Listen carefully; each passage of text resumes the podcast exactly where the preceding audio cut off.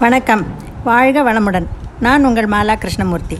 இன்றைய தலைப்பு under funded இந்த தலைப்பை பார்த்த உடனே எனக்கு இந்த பாமா விஜயத்தில் வர பாட்டு தாங்க ஞாபகம் வந்தது. அது ஒரு ரெண்டு லைன் பாடி காமிக்கிறேன். வரவு எட்டனா செலவு பத்தனா அதிகம் ரெண்டனா கடைசியில் துண்டனா துண்டனா துண்டனா. நிலைமைக்கு மேலே நினைப்பு வந்தால் நிம்மதி இருக்காது. ஐயா நிம்மதி இருக்காது. அளவுக்கு மேலே ஆசையும் வந்தால் உள்ளதும் நிலைக்காது.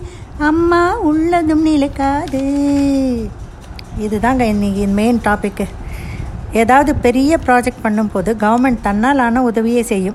மேலும் தேவைப்படுவதை தன்னார்வ தொண்டர்கள் ரோட்டரி லைன்ஸ் ஜேசிஸ் போன்ற ஆர்கனைசேஷன் செய்வார்கள். இப்போது இருக்கும் விலைவாசியில் விலைவாசி உயர்வில் பல ப்ராஜெக்ட்ஸ் இந்த பண பற்றாக்குறையினால் நின்று கூட போகிறது தாமதமாகிறது. இதனால் மக்களுக்கு அந்த ப்ராஜெக்டோட பலன் கிடைக்காமலும் போகிறது. காசியில் நாட்டுக்கொட்டை செட்டியார்கள் தான் பல வருடம் முன்பே தங்குவதற்கு சத்திரம் கட்டினார்கள். யாத்ரிகர்களுக்கு சாப்பாடும் போட்டார்கள். அதன் பிறகு அதற்கு அச அரசாங்கத்திடமிருந்தும் வேறு சில நிறுவனங்களில் இடமிருந்தும் சலுகைகள் நிறைய கிடைத்து வருகிறது. அதனால் தான் அது அண்டர் ஃபண்டட் ஆகாமல் நல்லபடி அந்த ப்ராஜெக்ட் நடக்கிறது. எந்த ப்ராஜெக்ட் தனியாரோ அது ப்ரா தனியாரோ அரசாங்கமோ போட்டால் கூட அதனை நடத்த நல்ல ஒரு குழு வேண்டும். ஒத்துழைப்பு இல்லாமல் எந்த ப்ராஜெக்டும் ஒழுங்காக நடக்காது. மேலும் நிதி நிர்வாகம் பண்ணுபவர்கள் சரியானபடி பட்ஜெட் போட்டு ஓரளவு அதற்குள் அடங்குவது போல் பார்த்து கொள்ள வேண்டும். குழந்தை பிறப்பதற்கு முன்பிருந்தே வந்தால் என்ன செலவாகும் என்பதை எப்படி சமாளிக்க வேண்டும் என்று பட்ஜெட் போட்டு யோசிக்கும் காலமாக இருக்கிறது. குசலரை போல பெற்றுக்கொண்டு அண்டர் பட்ஜெட்டில் திண்டாடுவது ரொம்ப கொடுமை. திருமணத்துக்கே பட்ஜெட் போட்டு பண்ணினாலும் அது அண்டர் ஃபண்டடாகத்தான் அநேகமாக முடிகிறது. அதுபோலவே வீடு கட்டுவதும். நாம் ஒரு கணக்கு போட்டு வீட்டை கட்டினால் அநேகமாக நம்ம கணக்குக்கு மீறி தான் பணம் செலவாகும். இதையெல்லாம் மனதில் வைக்காவிட்டால் அண்டர் ஃபண்டட் ப்ராஜெக்ட் ஆகிவிடும். பின்னால் திண்டாட வேண்டி வரும். எனது பெரிய மகன் பிஇ முடித்து மேல் படிப்புக்கு யுஎஸ் செல்ல விரும்பினான். எவ்வளவோ முன்யோஜனையுடனும் ஜாக்கிரதையுடனும் சேர்த்து சேமித்து பட்ஜெட் போட்டு செலவு செய்தும் என் கணவருக்கு இந்த சமயம் பிஸ்னஸில் சரியான அடி. மீண்டு வந்து கொண்டிருந்த நேரம். கை காசு எல்லாம் அநேகமாக காலி. வீட்டை விட்டு அவனை அனுப்பலாம் என்று தீர்மானித்து அதை பேசி ஒருவரிடம் பேசி அநேகமாக முடித்தும் விட்டோம். ஆனால் பாருங்க அந்த அண்டர் ஃபண்டட் சரி செய்ய நாங்கள் எடுத்த முடிவு அதாவது வீட்டை விற்கும் முடிவு கடவுளுக்கு கூட விருப்பமில்லை போலும்.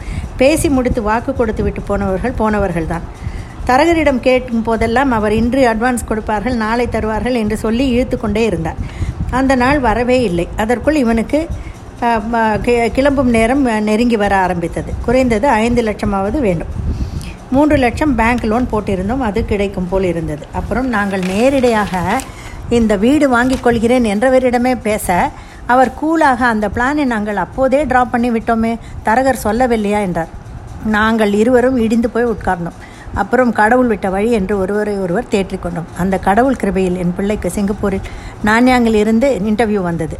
நல்லபடி பதில் சொல்லி அந்த பிரஸ்டீஜியஸ் கல்லூரியில் இடமும் கிடைத்துவிட்டது எங்களுக்கு ஆனந்த கண்ணீர். அண்டர் ஃபண்டட் நிலைமை மாறிவிட்டது. காலேஜ் சேர மூன்று லட்சம் போலும் அது கிடைத்து விட்டது. லோன் மூலமாக. வீடும் எங்களிடமே தங்கிவிட்டது. அப்போது இந்த ஃபண்ட்ஸ்க்கு நாங்கள் அல்லாடி அல்லாட்டம் இப்போ நிலைத்தாலும் எப்படி மீண்டும் என்று இருக்கிறது. சிங்கப்பூரில் சேர்ந்தவுடன் ரொம்பவே சமத்தாக படித்து அங்கும் லோன் வாங்கி தானே சமைத்து சமாளித்து நன்றாக படித்து பாஸ் பண்ணியும் விட்டார் பிள்ளை. அடுத்த பிள்ளைக்கு ஆர்டி போக போட ஆரம்பித்து விட்டோம். இப்படி போடும் பழக்கமும் சேமிக்கும் திறனும் குழந்தைகளுக்கும் திறமையாக பொறுப்பாக படித்தால் அண்டர் ஃபண்டிங் என்பதற்கு இடமில்லாமல் நாட்கள் செல்கிறது. குடும்பம் என்று வந்தாலே செலவுதான். வரவுக்கு மேலே செலவுதான். அதுவும் பெரிய வியாதிகள் என்று வந்தால் பணக்காரர்கள் கூட அண்டர் ஃபண்டட் ஆகி விடுகிறார்கள். சாமானியர்கள் பாடு திண்டாட்டம்தான் கொரோனா வந்து தனியார் ஆஸ்பத்திரிக்கு பத்து லட்சம் செலவு செய்த எங்களுக்கு தெரிந்த குடும்பம் அந்த பணத்தை கட்ட அலைந்த அலைச்சல் பரிதாபமாக இருந்தது. பெரிய பட்ஜெட்டில் பிரம்மாண்டமாக படம் எடுக்கிறார்கள். அதற்கு ஃபண்ட்ஸ் கொடுப்பவர்கள் இந்த ஃபைனான்சியஸ் ஆனால் அது நல்லபடி தியேட்டர்களில் ஓடுமா என்று பார்ப்பார்கள். பிடிக்கவில்லை சரியாக இல்லை ஓடாது என்றால் ஃபண்ட்ஸ் தர மறத்து விடுவார்கள். அண்டர் பட்ஜெட் படம் என்று சின்ன லெவலில் குறும்படம் எடுப்பார்கள். அது ஃபெயிலியர் ஆனால் சமாளித்து கொள்ளலாம். கொள்ளலாம். ஆனால் இந்த இந்த மாதிரி பிரம்மாண்ட பட்ஜெட் படம் ஓடமில்லை என்றால் நஷ்டம் வந்து அண்டர் ஃபண்டட் ஆகிவிடும். நம்ம ஃபைனான்ஸ் மினிஸ்டர் நிர்மலா சீதாராமன் தலைமையில் நாடு அண்டர் ஃபண்டட் ஆகாமல் நல்லபடி நடக்கிறது. எல்லா துறையிலும் பெரிய சிறிய ப்ராஜெக்ட்ஸ் நடக்கிறது.